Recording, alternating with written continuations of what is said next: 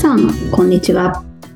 水田茂の売れっ子コーチポッドキャスト、毎月30万円を突破する方法、今週も始まりました。ナビゲーターの直美です。茂さん、よろしくお願いします。よろしくお願いします。最近知り合いのコーチが会社員を辞めたんですね。おー、そうなんですか。はい。でこの方はあの長らく副業でコーチングをされていたんですけど、まあ、コーチング一本で稼いでいくことにされたんですね、今回。すごい。で、えっと、まあ、正直言うと、副業状態で十分稼げていたので、いつ辞めてもいい状態だったんですよ。えー、けど、はい、まあ、あの、辞めてない理由はいくつかあって、一つは、やっぱり、あの、今は稼げているけどっていう不安があったりするじゃないですか。うん。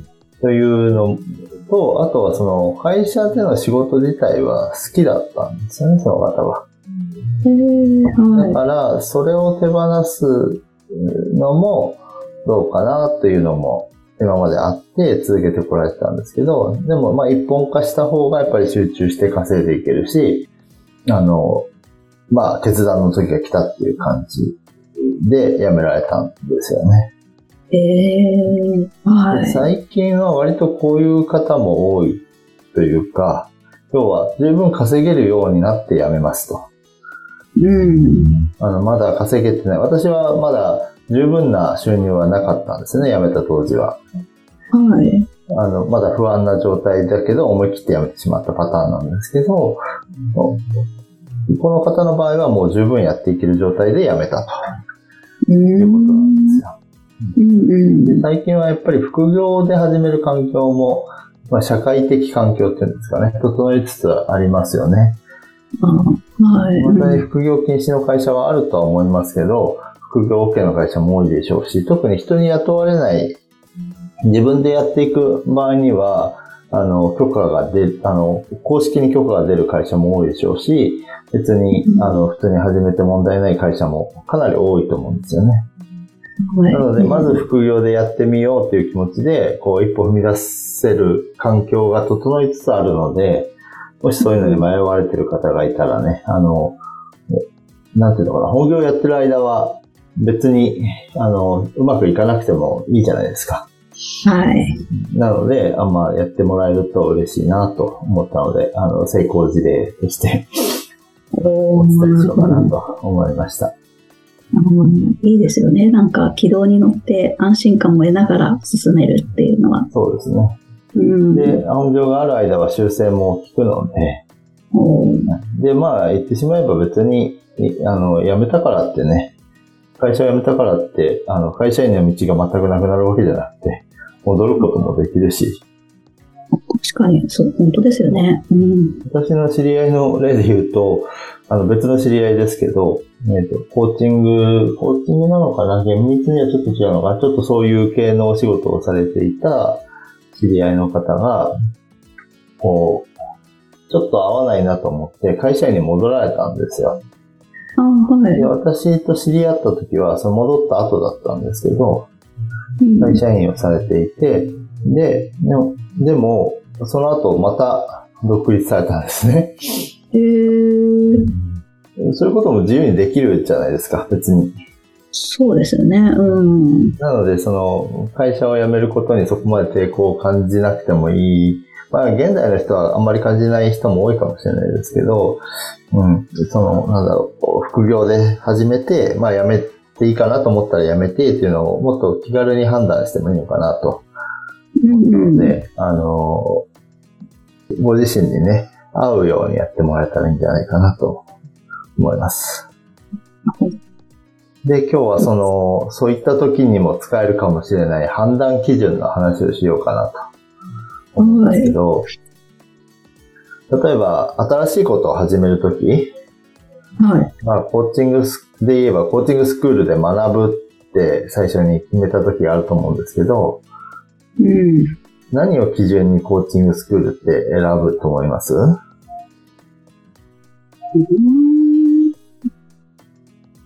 価格とサービス内容と、それから実績とか、自分が得られそうな未来像、まあ、期待値とか、うんですかね。ですよね。はい。いろいろあると思うんですけど、まあ、まず大事なのは何も考えずに適当に申し込むのはダメだよっていうことですね。うん。私の周りにもいたのは、その、例えば人から勧められて、えーなんか、ここがいいよって言われて、初めて出会ったコーチで、その人がいいか悪いかもわからないのに、えーあ、そうなんだってそこに入っちゃうみたいな人もいるんですよ。あーもうちょっと考えたらと思うんですけど、うん。私がはそう思うんですね。で、当然、だから比較検討はしてほしいんですよね。はい。で、どっちが、例えば二択になったとして、もっと本当はいっぱいあるでしょうけど、あの、ナミさんが言われたように、いろんな判断基準があっても価格ですよね。安いからこっちにしようとか、あとは学べることがこっちの方が多いなとか、うん。それ以外でも、例えば期間がこっちの方が短いからこっちにしようとか、あるいは長いからこっちにしようとか。うん。これ面白いことに、期間が短い方がいいか長い方がいいかって、その人によって変わるんですよ。うん。なんでだと思います？えー、なんでだろう。あの、長い方がいっぱい面倒を見てもらえるっていう感覚になる人と、はい早い方が、短期間の方がすぐ結果を得られるって思う人との価値観ですかね。はい、まさにその通りですね。あの、同じ量なのに長い方がなぜかお得な感じがするっていうタイプの人もいるんですよね。うん。で、私はどちらかというと、期間が長い方を選んでしまいがちなんですけど、例えば、はいえっ、と、これは、あの、ビジネスの方の話になりますけど、自分の継続セッションで、えっ、と、例えば8回30万っていうのと、12回30万っていうと、どう考えても12回30万の方がお得じゃないですか。はい。でも、8回で同じ結果が得られるなら8回の方が本来はいいはずなんですよ。うん。短期間で同じ結果が得られるならそっちの方がいいはずなんですけど、長いほどそれだけ充実するって思いやすいというかね。うん。人というのはそういうものなんで、割と長い期間、がっつり学びたいっていう人は、長い期間を選びがち。はい。一方で、あの、私の別の、さらに別のコーチの話ですけど、あの、とあるコーチングスクールを選んだ決め手が、もう早く独立して、早く始めたいから、ここ一番早く資格が取れるからっていう理由で、もう内容関係なく、えー、資格をを早く得られるところにしたっていう人もいるんですよね。ああ、ありですよね、それの。うん。そういう考え方もあるかなと思います。みたいに、それぞれ人には判断基準があるわけです。うんつまり判断基準は人それぞれなんですよ。はい。あの、変な、あの、構文を使いましたけど、今。それぞれうん、人にはそれぞれ判断基準があるんです。だから判断基準は人それぞれなんですって言ったんですけど、何かっていうと大事なのは判断基準は人それぞれなんですよ。なんですけど、その時に、あの、判断基準自体も人それぞれなんですけど、自分の中でさらに起こることがあって、はい何かっていうと、例えば A と B があった時に A の方が自分の判断基準に照らし合わせると、まあ優位こっちの方がいいと思うんだけど、なんとなく自分は B の方に行きたがってるみたいなことってないですか？ありますね。根拠はないんだけど、なぜか、はい、B に惹かれる。うん。根拠を言うと A になると。うん。例えば、そういう人が私の目の前にいて、どうして A を選ぼうと思うんですかって聞くと、ずらずらずらっと言うんですよ。でその後に、そう思うんですけどね、みたいなことを言ったりするんですね。はい。うんなんか、けどねって何なんですか？みたいなことを掘り下げていくと、まあ別にそこを掘り下げる話じゃないんですけど、要は、えは自分の中で判断基準があって、その判断基準、いわゆる合理的に考えると、A の方がいいっていうふうに感じると。うん。それはでも自分、さっき、その、判断基準人それぞれって言った通り、必ずしも合理的ではないんですね。あくまでも自分の判断基準なわけじゃないですか。まあ、そっか、はい。そう。それで、でも、なんとなく B の方が、に行きたがってる。つまり直感では B って言ってるんですよ。はい。うん。で、今日判断基準の話をしようと思いますって言ったんですけど、あの、言いたい結論を言うと、直感を信じてくださいっていう話なんです。ええはい。直この場合感を信じていいですかは、そう、んこの場合は B を選択してくださいっていうことなんですね。ええ不思議な。はい。で、先ほど、あの、会社を、その、辞めたいと思えば辞めればいいみたいな話もしましたけど、その時も自分の直感を信じていいと思うんです。うん。もう会社を辞めた方がいい時期かな、みたいな感直感みたいなのってああるじゃないですか。ありますね。はそういうい。時はそれに従っていいと思うし、うん。自分の感覚に従うっていうことも、おぜひできるようになってほしいですね。うん。で、えっと、ここからは私の過去の話をしたいと思うんですけど、私は過去にこう、いろいろ、いろんな失敗経験をしてるんですけど、あの、まあ、とある方と知り合ったんですね。うん。うん。で、その方は、いろいろと、その、なんだろう、投資商品を進めるような仕事をしていて、はい。まあ、前提から、え前提だけお伝えしていくと、悪人ではないです。はい。で、あの、善なる意志を持ってる人で、えーその商品自体も別に、あの、普通にあり得る商品を扱っていると。うん。別に、あの、なんだろう、詐欺でもないし、うん。っていうことなんですよね。で、実はその方が途中で通われてたメンタルトレーニングに、私も、あの、その方に勧められて、あの、参加したんですよ。はい。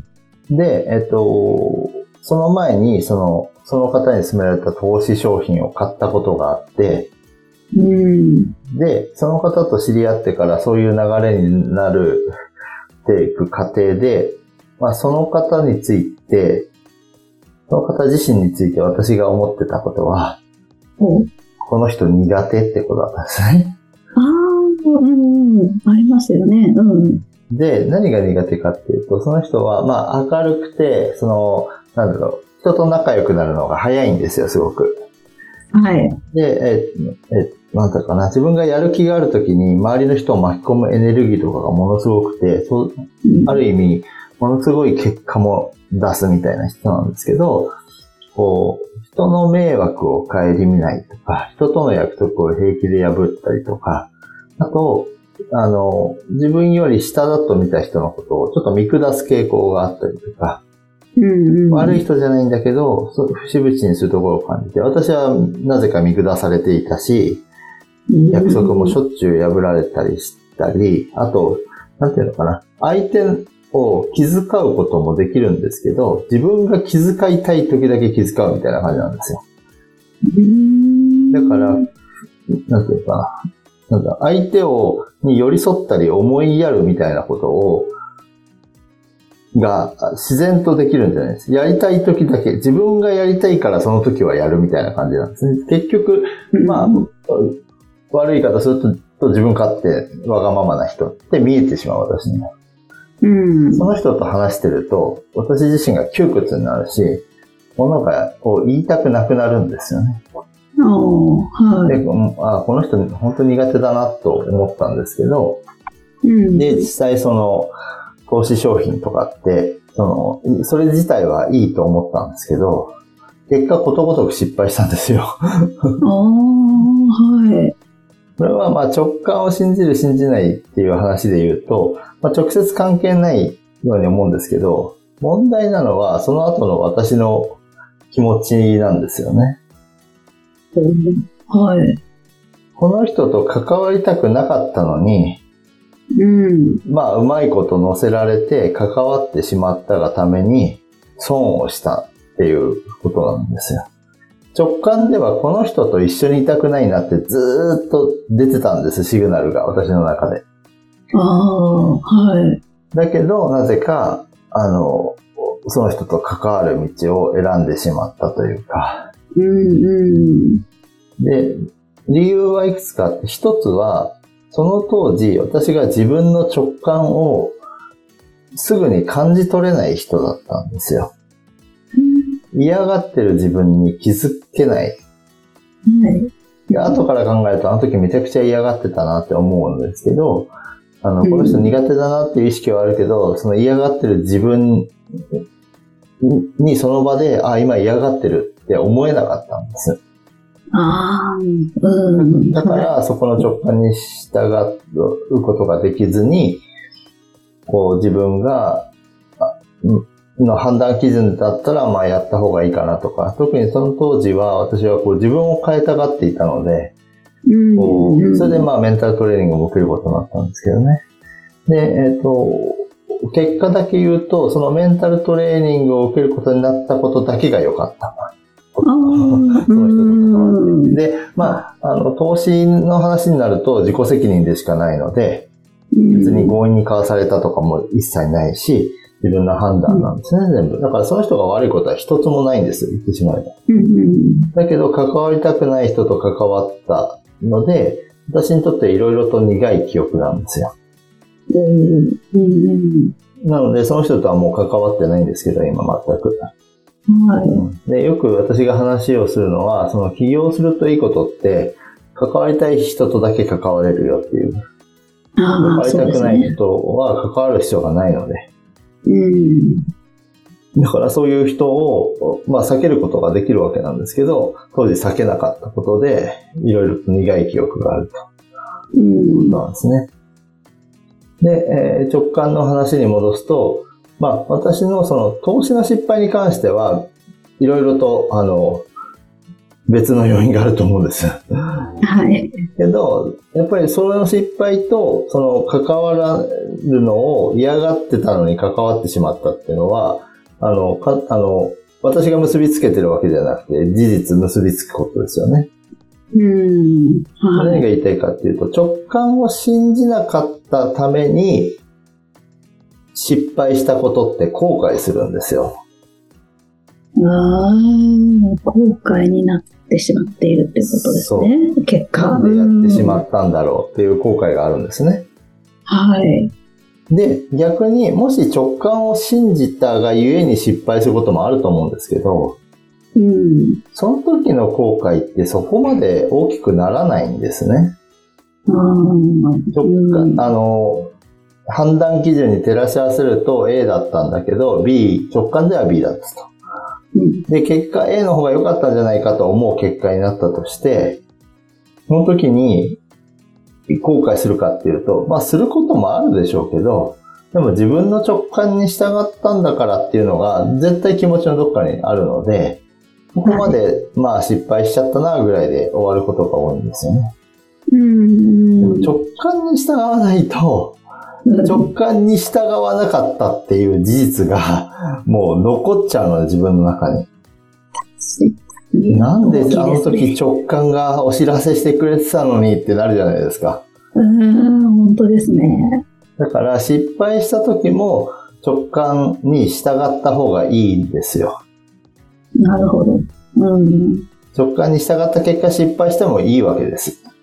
はい。うん。で、その前の、失敗した時もそうなんですけど、そもそも直感に従った方が失敗しにくいんです。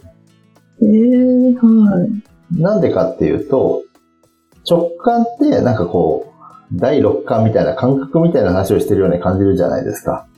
はい。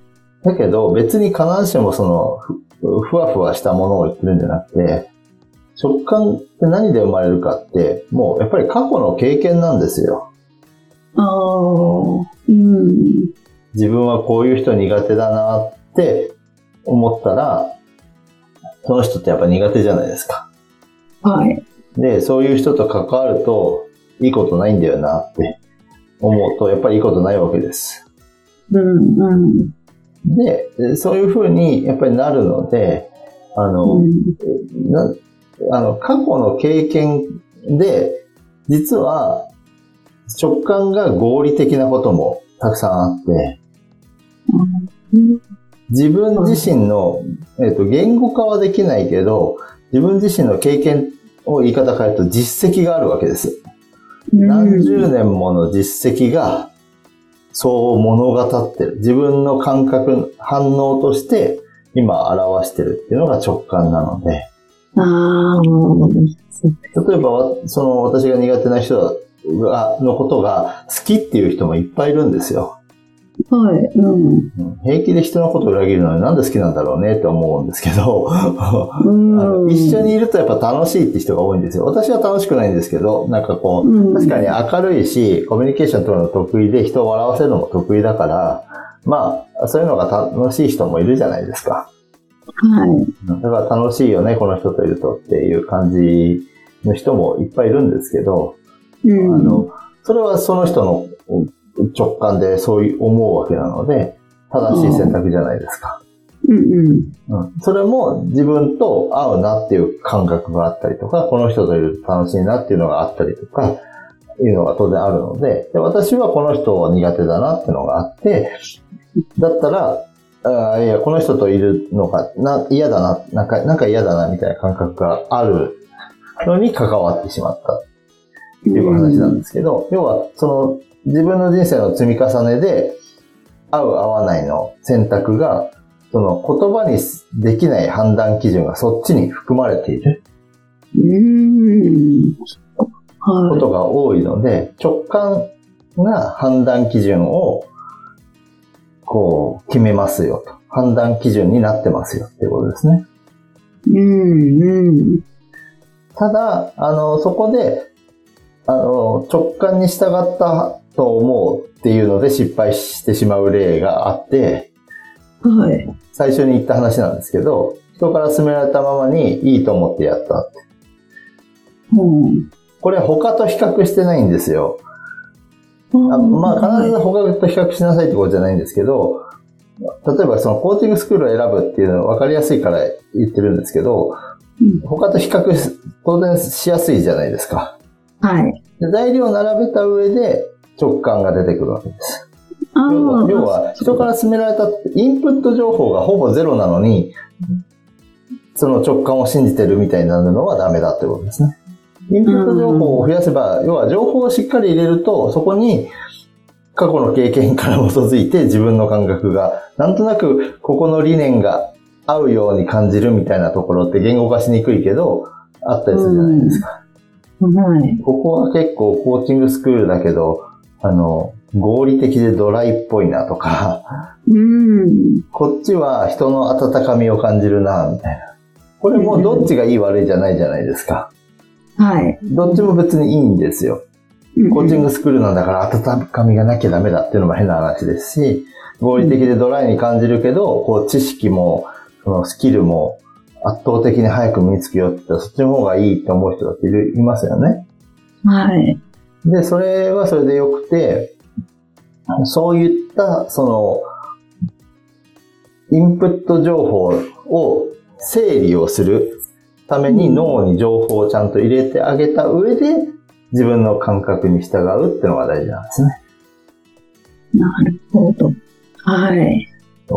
これって多分、一番直感に従うのって恋愛じゃないかなと思うんですけど、うん他の判断基準も同じですよってことなんです。まあ、例えば、受験の時の学校選びとか、はい。なんかこの学校う受けたけど行きたくないなとかってなかったですか？あー、ありますよね。うん。私は、あの、滑り止めで受けた大学が、なんとなくこのキャンパス嫌だなって思ったんですよね。おー、はだから、なんか受かりたくないなと思ったっていう経験があるんですけど、い。うん。まあそういう直感は、には従った方がいいってことですね。自分の人生のために。あで、直感っていうのは、あの、ちゃんと、あの、論理に基づいてることが多い。自分の中の経験則が反映されてることが多いので、その、ただ単に第六感みたいなのが働くっていう話じゃないんですよっていうことと、その直感を得るための前もった情報のインプットはちゃんとしなきゃダメですよ。うん例えばその分かりやすいので、まあ、あの、これを聞いてくださってる方は通り過ぎた過去でしょうけど、大学受験をしますっていう時に、学校名で、まあ何がいいか、東大がいいか京大がいいか、まあその頭のいい人の話になっちゃいますけど、もう直感で選べって言った時に、なんとなく、あの、京大の方がおしゃれだから京大にするみたいなことだとダメってことですね。それは直感じゃないってことですね。うんちゃんと情報を入れて、自分が学びたいものはここで、こういう、この学部だったら、こう、東大だとこうで、京大だとこうで。っていうのを比較検討したときに、働く感覚を、に従ってくださいってことですね。ああ、そっかそっか。だから仕事を辞めるっていう時にも、仕事を辞めた後の生活も、ちゃんと検討するとか、うん。直感を信じるっていうと、パッとその場で感じたことみたいに思うかもしれないですけど、直感を働かせるために、直感を間違わないようにするために、情報はちゃんと入れなきゃいけない。ああ、そっか。はい。で、情報をしっかり入れた上で、こう、検討して、自分なりの判断基準を出すと、それに自分がイエスと言ってるか、ノーと言ってるかがわかるんですね。ああ、それは説得力ありますよね。うん。まあ、コーチングスクールで A の方が判断基準に照らし合わせるといいと自分では思ったんだけど、あの、自分で思ったっていうか、表層ではね、思ったけど、直感では B の方がいいって言ったっていうのは、言語化できない何かを、その、判断するときに取り、あの、ちゃんと拾ったってことなんですよ。うん。だったら B に行った方がいいよと。うん。いうことなので、まあ、直感の働かせ方としてインプット情報を入れるっていうことが大事で、それに従って直感を信じましょうねと。なるほど。そっか。なる、なんか楽観的な直感でっていうことじゃなくて、ちゃんと直感の働かせ方っていうところまでを掘り下げて。うん。はい。まあ、これはもっと早い時期に聞きたかったです。ああ、ちょっと遅かったですか。すいやー、ありがとうございます。面白いあ。りがとうございます。それでは最後にお知らせです。売れっ子コーチポッドキャスト、毎月30万円を突破する方法では、皆様からのご質問を募集しております。コーチとして独立したい、もっとクライアントさんを集めたい、そんなお悩みなどありましたら、しげるさんにお答えいただきますので、どしどしご質問ください。ポッドキャストの詳細ボタンを押しますと質問フォームが出てきますので、そちらからご質問をいただければと思います。それでは今週はここまでとなります。また来週お会いしましょう。しげるさん、ありがとうございました。ありがとうございました。